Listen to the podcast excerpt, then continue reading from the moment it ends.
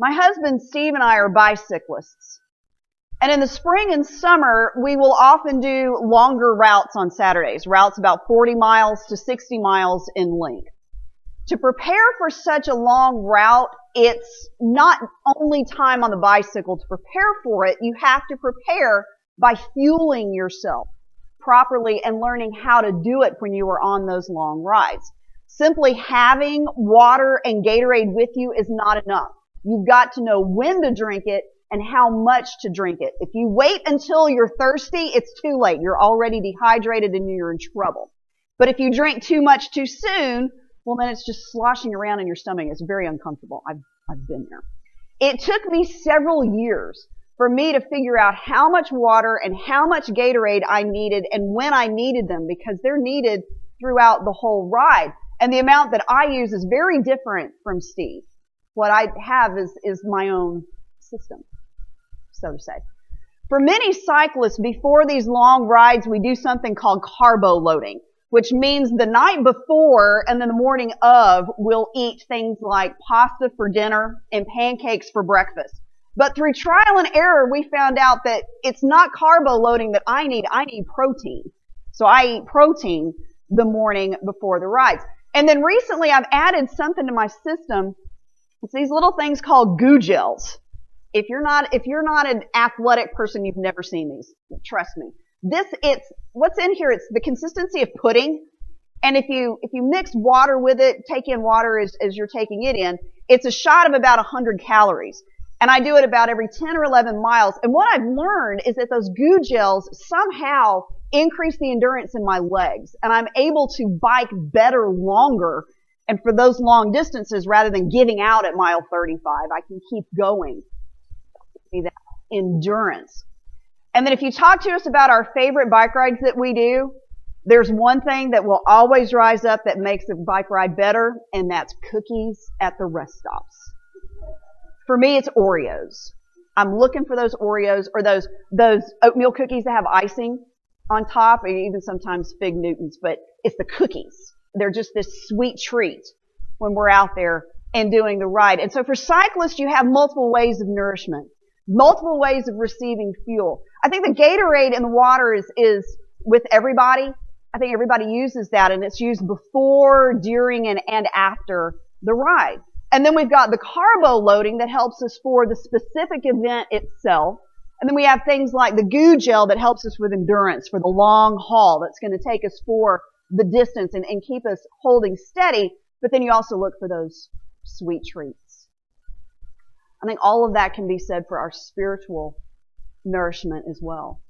We need a toolbox of spiritual practices, spiritual techniques that we can use to fuel us. We need something that's going to be constant, that's there before, during, and after life's events. We need some things to prep ourselves for special things that we're about to face. We need something to fall back on for the long hauls where we've got to go the distance but then it's also nice to have some sweet treats that just make our spiritual journey filled with more joy. Our text today, we meet Samuel. Why are you laughing at me? You need goo gel? Oh, okay. Here, have a goo gel so you can get down to the stop sign. I'm sorry, Linda's up here giggling at me and I couldn't figure out what for. She wants my goo gel for her bicycle ride down to the quarter a mile down the road, you need a goo gel. 100, 100 calories to get you that quarter mile. Go for it, Linda. Try it. Try it.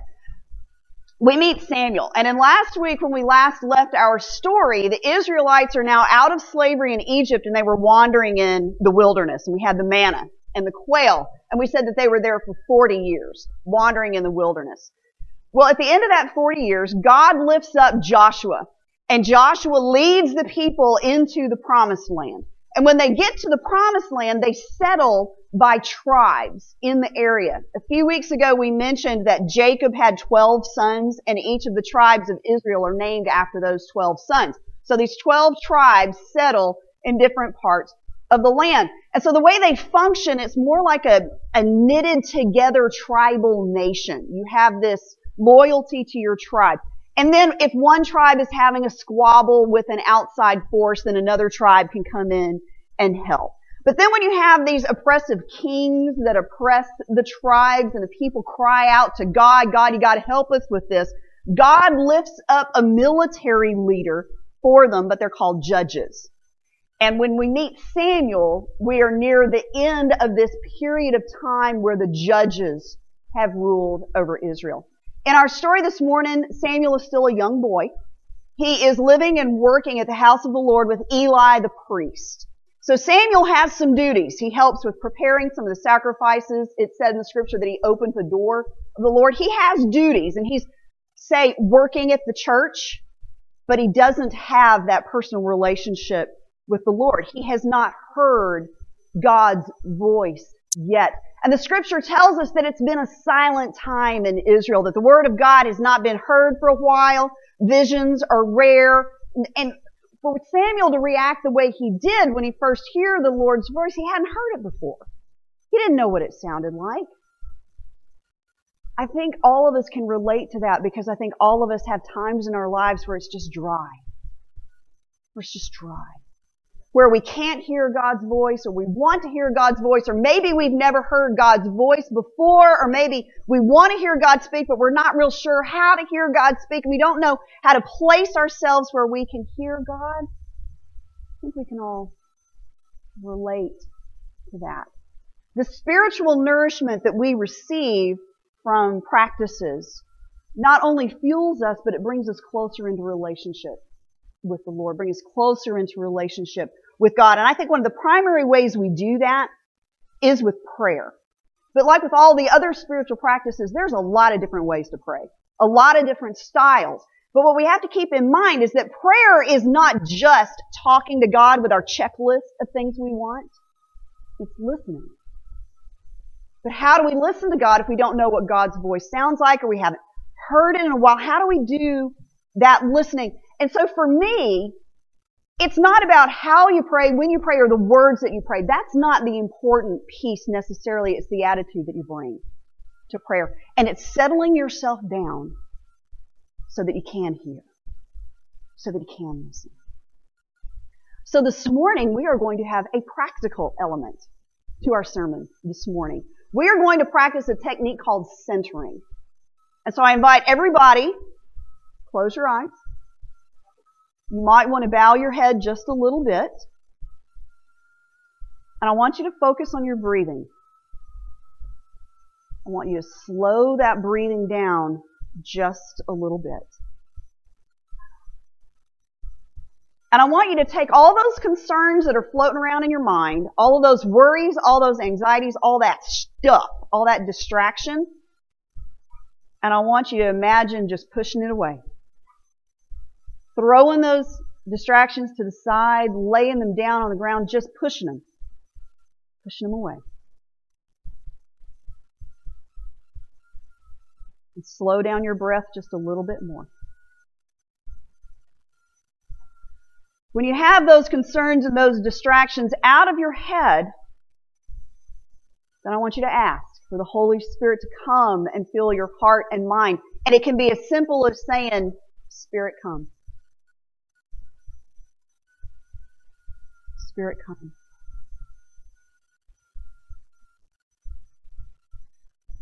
And just rest for a moment and be comfortable with that silence.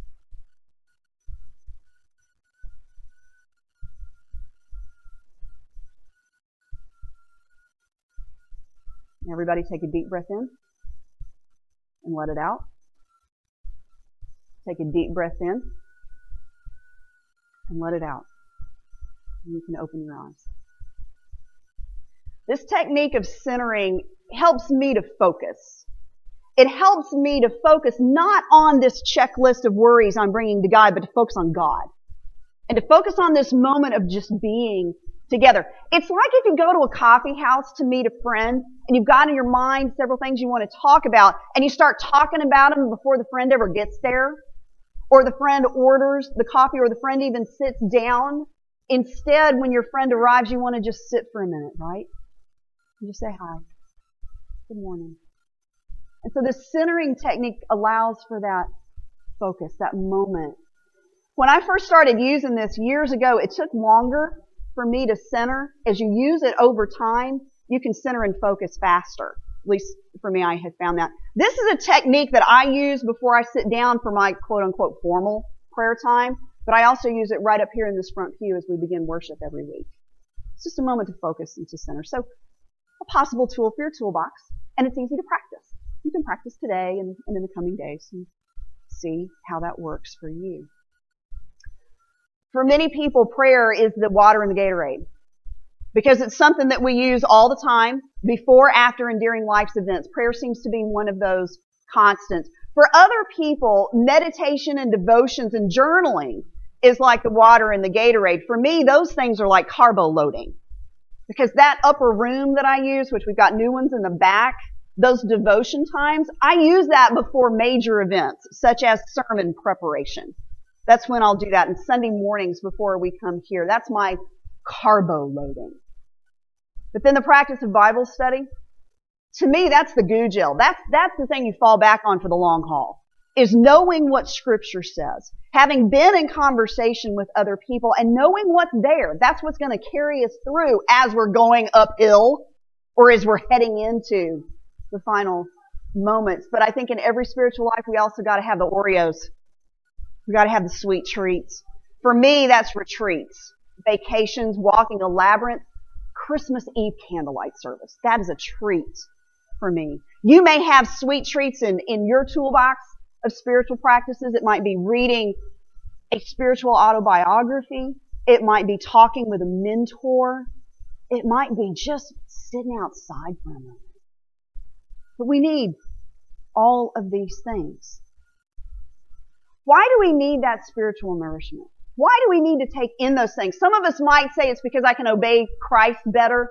I can focus on my neighbor better. Some people says, well, you know, it just makes life better to have this in here. It keeps Jesus. All of things are great and, and all of us have our own list, but I want us to look at the scripture this morning. I want us to see two reasons that Samuel gives us for this need for spiritual nourishment.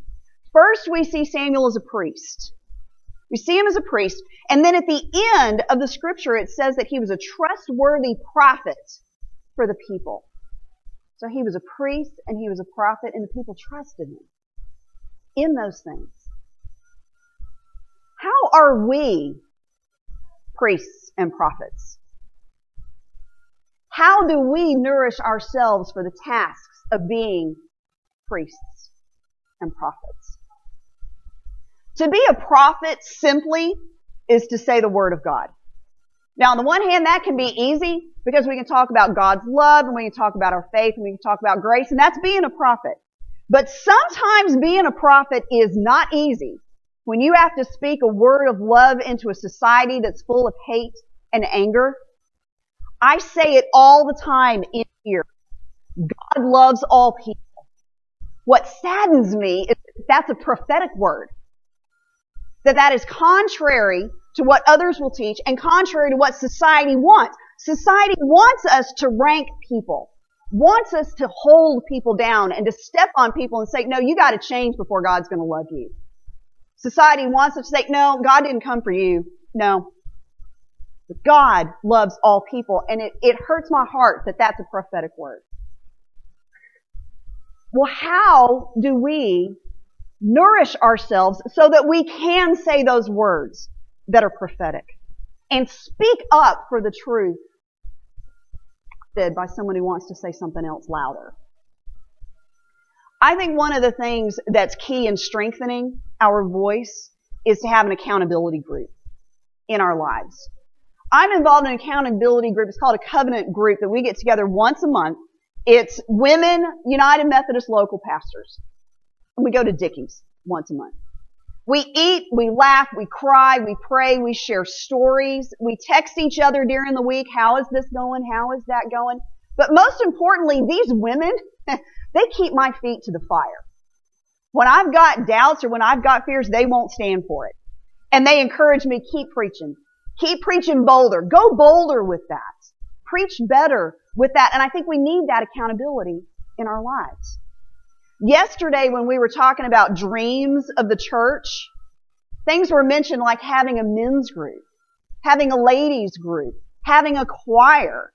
having groups that get together for dinner and Bible study. Over time, those groups will become accountability groups.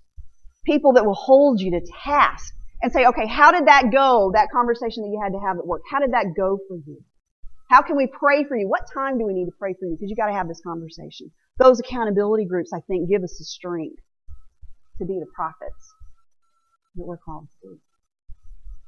The other task that Samuel has in our scripture is that of priest. As Christians, we belong to what's called the priesthood of all believers. That means that all believers are priests. Well, then what is the job of the priest? The job of the priest was to be the main conduit between the people and God. The priest would prepare the sacrifices, offer the sacrifices on behalf of the people, pray for the people, and on occasion receive a word from God that they would then give to the people. And the other task of the priest was to ensure that worship was done right, to done well. We have in the text that Samuel opened the door. Believe it or not, that's significant as a priest's role, is to open the door, call people into worship, welcome them into worship, be sure that what is being spoken about God is right and, and true, and teaching who God is.